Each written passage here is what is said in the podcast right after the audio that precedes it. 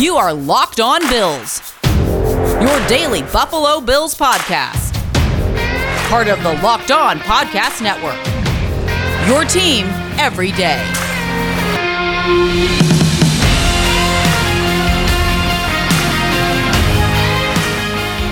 What's up, Bills Mafia? It's Joe Marino from the Draft Network, and I'm your host of Locked On Bills.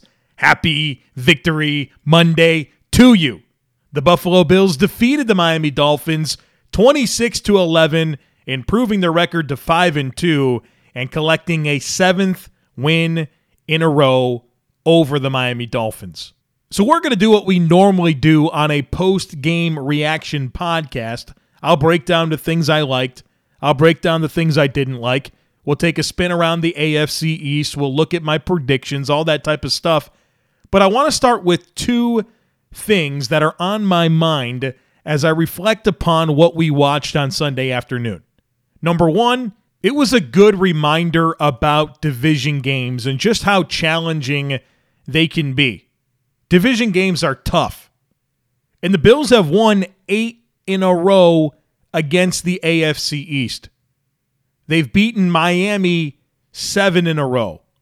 The Bills are 6 and 0 against Brian Flores. It's hard to beat a team twice, right? You hear that all the time. It's hard to beat a team twice. Well, times that by three.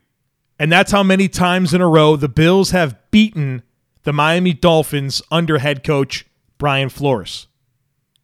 That's not easy to do.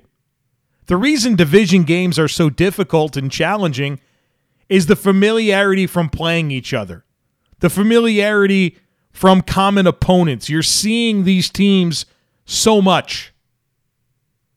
And I know that we expect the Bills to win these division games, especially right now, considering where New England, Miami, and the Jets are in their life cycle as a team and their quarterback situations and all that type of stuff. But they're still challenging games. Think about that game through the lens of a Miami Dolphins fan. You're sick and tired of getting beat by the Bills and being owned by Josh Allen. Probably feels a lot like we did against Tom Brady and New England for all those years. There were plenty of games where you felt like you had a chance, but you didn't win. And Miami probably felt that way. This was a 3 to 3 game at halftime. They probably felt like they should have had the lead going into halftime, but they had that fumble just before the end of the second quarter. They were threatening to at least come away with three points, if not a touchdown. Then they get it to 11 to 17 in the fourth quarter. They end up losing 26 to 11. Feels a lot like past Bills Patriots games. But you just, at the end of the day, the superior team wins. You still have to go through the process, right? You have to play the whole game, to keep score the whole time. And it doesn't matter that you kept it close at halftime and that you had a chance in the fourth quarter. The better team wins. Just like all those years that the Bills fell to the New England Patriots. So, number one, a very good reminder about division games and how challenging they can be despite you being the better football team. That familiarity makes it tough. I mean, Brian Flores has sat down with his coaching staff six times now to craft a game plan to beat the Buffalo Bills, and he's come up empty six times. That's not easy to do if you're the Buffalo Bills. So just keep that in mind. Number two is the Bills coming off of the bye under Sean McDermott. He's 5 and 0 now off the bye, but the team has come out flat and sluggish the last three years. This year, right? We just watched that game. Second fewest points the Bills scored all year. Second fewest yards on the season, only to week two against Miami. So it was a very flat team that we watched in the first half of that game. Go back to 2020. The game out of the bye was against the Los Angeles Chargers. The Bills won the game 27 to 17 over a 3 and 7 Chargers team that was a one-score game in the fourth quarter. Bills didn't play their best game. Josh wasn't crisp against Los Angeles last year. found a way to win, but a sluggish game coming out of the bye. Then go back to 2019 at home against Miami. The Bills were losing 14 to 9 going into the fourth quarter against an 0 6 Dolphins team. The Bills won 31 to 21, which was helped by Micah Hyde returning that onside kick for a touchdown to make it a bigger margin of victory. But this is 3 years in a row now that the Bills have come out of the bye extremely flat. Now, to their credit, they find a way to win football games, and that's all you can ask. But you kind of expect for the Bills to come out of these bye weeks playing a lot better than they have. Again, Sean McDermott 5 and 0. Coaching the Bills after a bye week. But there hasn't been that many style points, I'll tell you that. So, those are the two prevailing thoughts that I wanted to get into before we talk specifics on the things I liked and didn't like. Division games and the Bills off the bye under McDermott, they've come out sluggish each of the last three years. So, things I liked. Obviously, we have to start with the second half response. And I really think offensively that was ignited by Cole Beasley. Had 10 catches for over 100 yards, and Cole Beasley just continues to be that guy that Josh Allen can go to to get him out of a rut. The offense wasn't clicking. They weren't running the football well, they weren't passing it well. But Josh Allen started to find Cole Beasley, which at times can be an extension of the run game. And he also found him on some plays, you know, in the intermediate area of the field. And it got the offense on track. And so Cole Beasley's value and importance to this team is very, very high. He's such a reliable target for Josh. And there's games where Cole Beasley's a prominent piece of the offense. There's some games where he's somewhat of an afterthought, but there are also games like this where the Bills are fluttering on offense and Josh Allen can go to Cole Beasley knowing that he could find some rhythm and Start moving the chains. I thought another part of that second half response offensively was Zach Moss and his involvement in the passing game. Six catches, 39 yards, and it just helped Josh get some completions and find some rhythm. And Josh did find that efficiency, right? Three second half touchdowns, touchdown pass to Steph Diggs, touchdown pass to Gabriel Davis. He had his own rushing touchdown. I mean, the offense very much woke up in the second half of the game, scored 23 points in the second half. So I love the way the team responded in the second half. It was a really, really, really weird first half of that game. We'll talk more about it and things I didn't like, but the team came out flat. They went to the locker room, they made good adjustments, and played winning football in the second half. I really like how the ancillary weapons of this offense stepped up today. I already mentioned Zach Moss, six catches for 39 yards. His his impact in the passing game was notable. How about Gabriel Davis? Four catches for 29 yards, including a touchdown on five targets. Gabe Davis made some significant plays in this game and he has not been a very prominent piece of the offense this year, despite having a really good rookie campaign. And Gabe Davis is going to continue to have value as the team's fourth receiver, size and ball skills, and they love to put him in motion. And this is the type of role he can fill for the team. And I think it's the right role for him at this point in his career. How about Tommy Sweeney? Three catches, 30 yards, four targets, some of those catches being pretty significant. So, you know, Cole Beasley had a big day. Steph Diggs had a touchdown, had a decent day. Emmanuel Sanders didn't have a catch. But meanwhile, you saw Zach Moss, Cole Beasley, and Tommy Sweeney make critical plays for this team when everything wasn't quite firing on all cylinders. And that's what you like to see. You like to see those guys step up and make plays, and they did. Some other positives on the offense three of four in the red zone in terms of scoring touchdowns. That's 75%. They did a good job with their red zone opportunities. Josh Allen didn't get sacked in this game, and they didn't turn over the football. And I think, I think the second half the ancillary weapons, the red zone, not getting sacked, and not turning over the football. I think those were the things that I liked about the Bills offense on Sunday in the win over Miami. Continuing with things I liked from the football game, let's focus in on the defense that allowed just 11 points, only 16 first downs.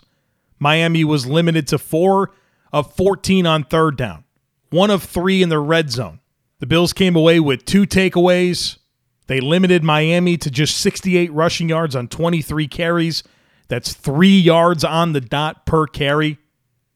And they did a good job containing Tua, who, as we stated, had his best two games as a pro in his last two games. Completed 75% of his passes the last two games.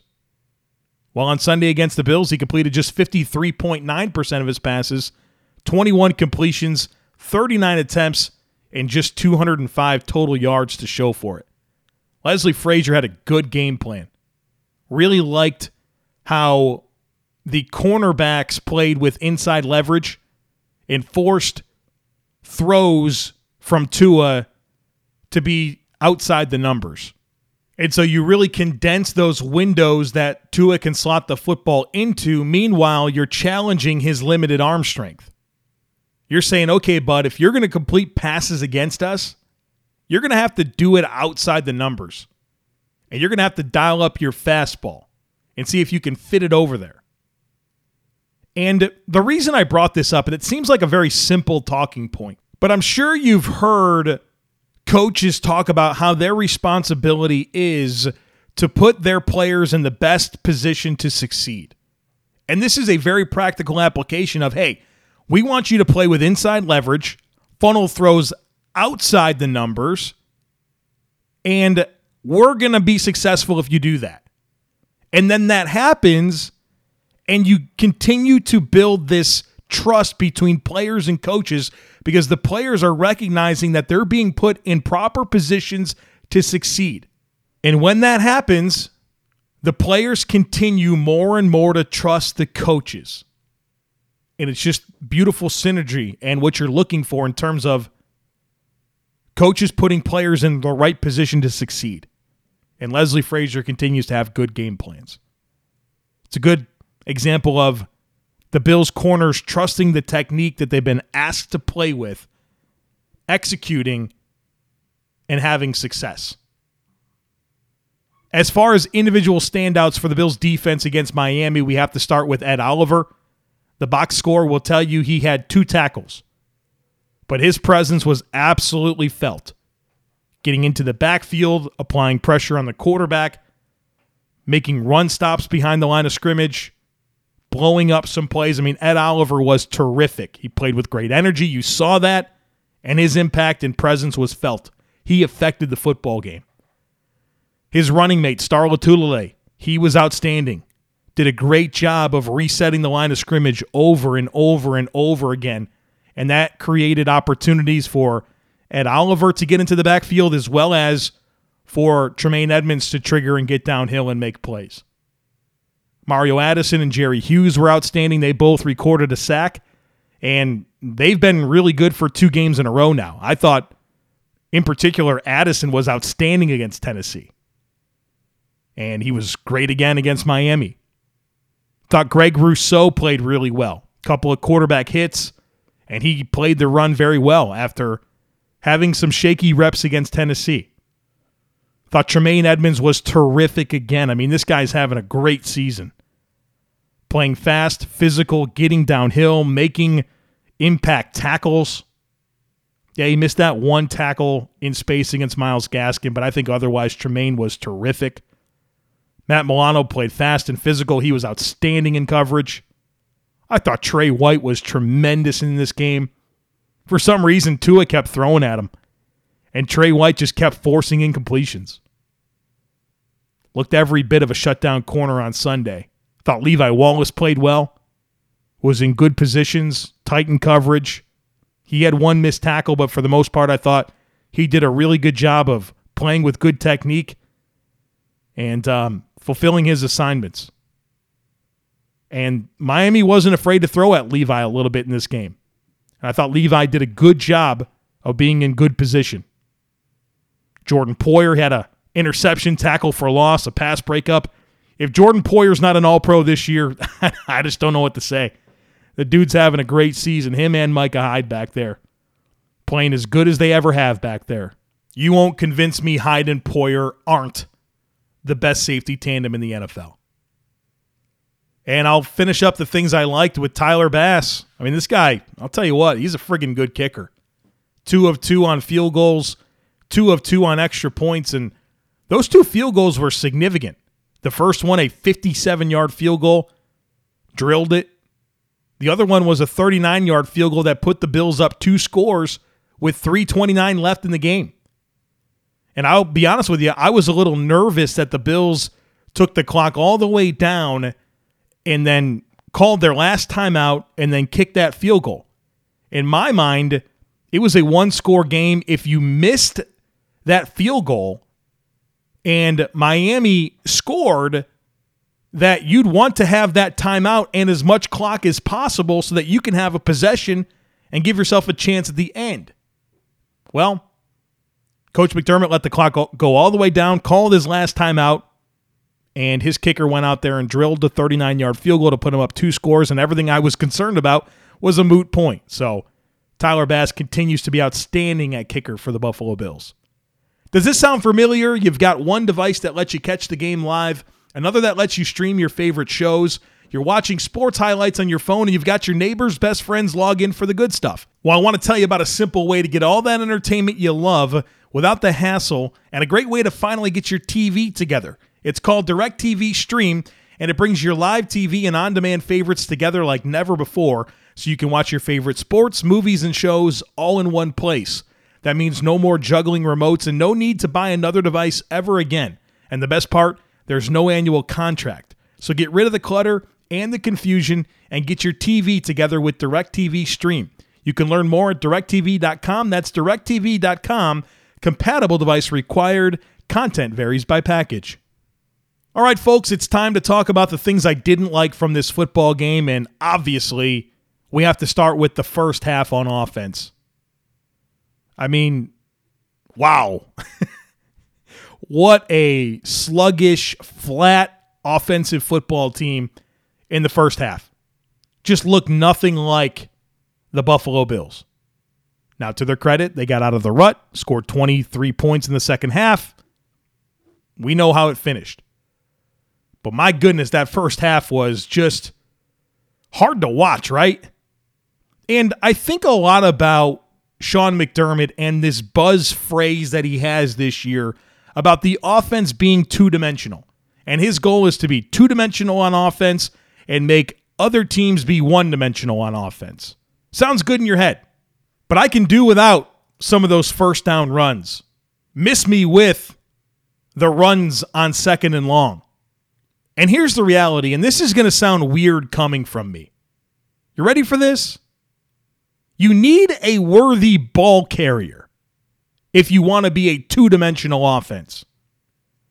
The worst parts of the Bills' offense are the two guards and the overall running backs, Devin Singletary and Zach Moss. Your desire to be a two dimensional offense means leaning on some of the worst parts of your offense. When you throw the football, you've got one of the best quarterbacks in the league in Josh Allen and arguably the best wide receiver corps in the NFL, headlined by Stefon Diggs, Cole Beasley, and Emmanuel Sanders. When you run the football, it's Devin Singletary, Zach Moss, and relying on below average guards to create movement up front. Every time the Bills hand the ball off, it's a win for the defense. Singletary and Moss, they're just not dynamic enough football players. They don't create enough on their own. They don't take advantage of a lot of the space that they're given. I mean, Zach Moss literally runs to contact. He loves to find contact. Like, dude, angle away from the tacklers and try to gain more yards. Devin Singletary just lacks the foot fire to be dynamic. So if you want to be a two dimensional offense, like, have somebody worth giving the football to. if you're going to do that in lieu of throwing the ball with Josh Allen and all the great receivers that the Bills have. So I understand this idea of being two dimensional on offense. But Devin Singletary and Zach Moss are just simply not dynamic football players.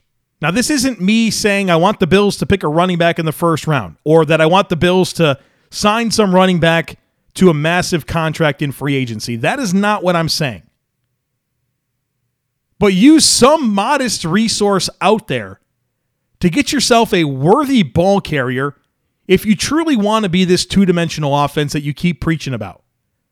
Because right now, I feel like they're banging their head against the wall trying to be two dimensional. And we saw that against Tennessee. We saw it again against Miami. I thought the rush offense has been better this year. But it continues to be a point of emphasis to the point where I'm like, the Bills got to have something more dynamic carrying the football. Moss and Singletary are perfectly fine backup caliber running backs.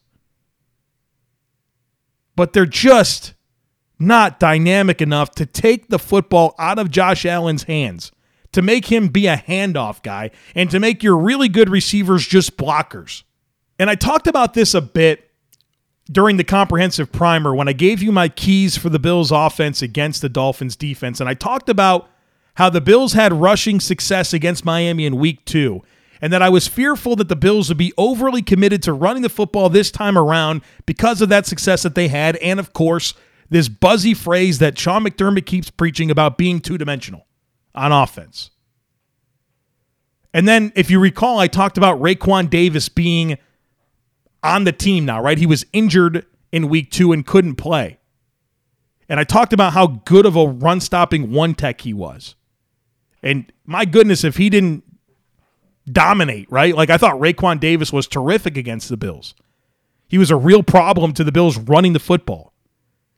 But there were also instances in this game where I felt like the Bills' offensive line reset the line of scrimmage and Singletary and Moss just didn't get any yards.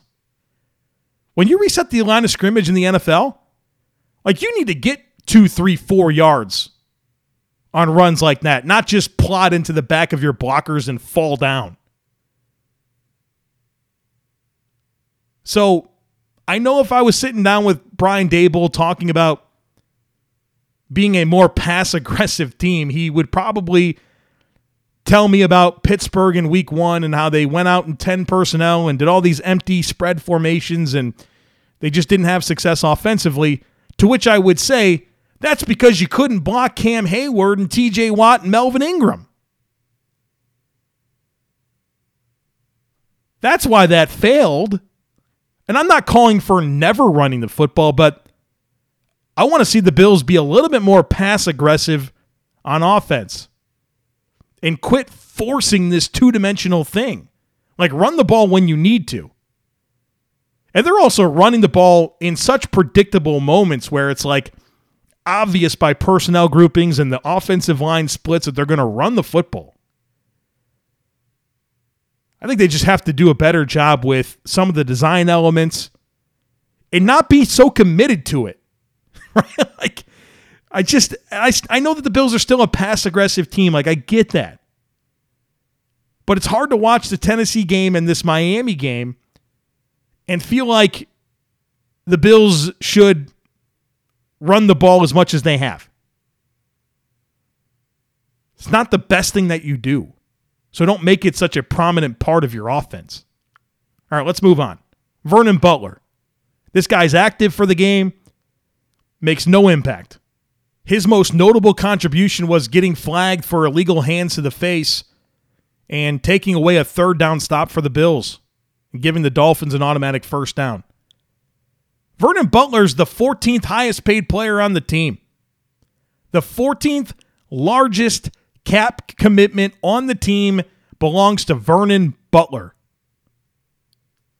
And he deserves to be a healthy scratch every week. Just makes no impact.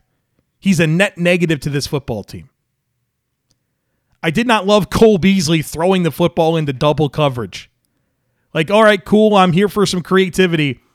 But, buddy, I know you want that passing touchdown, but don't throw it into double coverage when one of those players is like Xavier Howard, who's one of the best ball hawks in the NFL.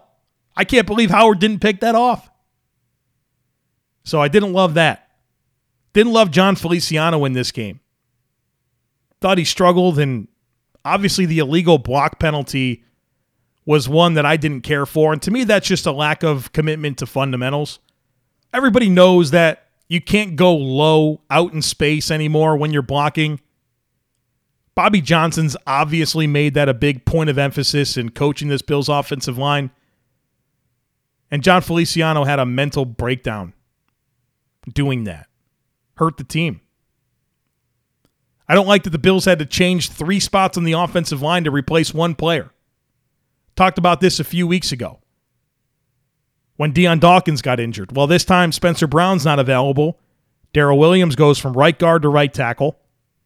Jon Feliciano goes from left guard to right guard. Ike Boettger comes into the lineup and goes to left guard. You have to change three spots because one player went down.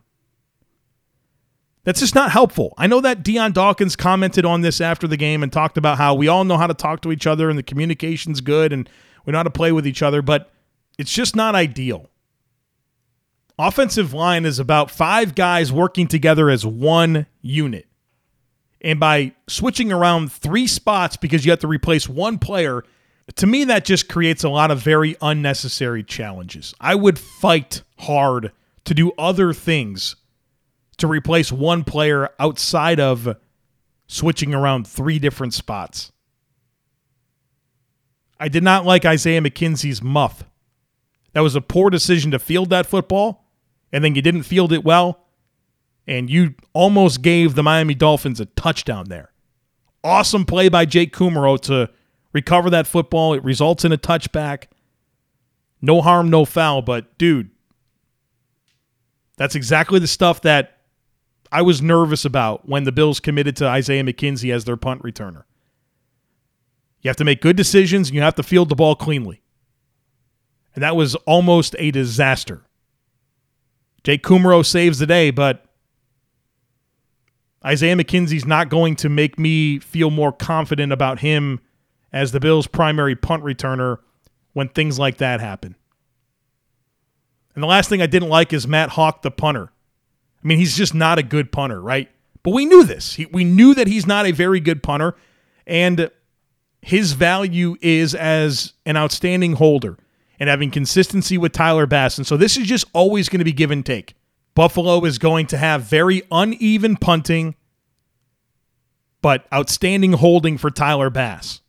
And so if you like consistent 50 yard field goals and Tyler Bass being near automatic all the time, then you have to live with inconsistent punts. And that's a decision that the Bills made because Corey Bojorquez might be the best punter in the NFL right now but he's still a bad holder. When Mason Crosby missed three field goals in a row a few weeks ago, he lost his mind yelling at Corey Bojorquez for bad holds.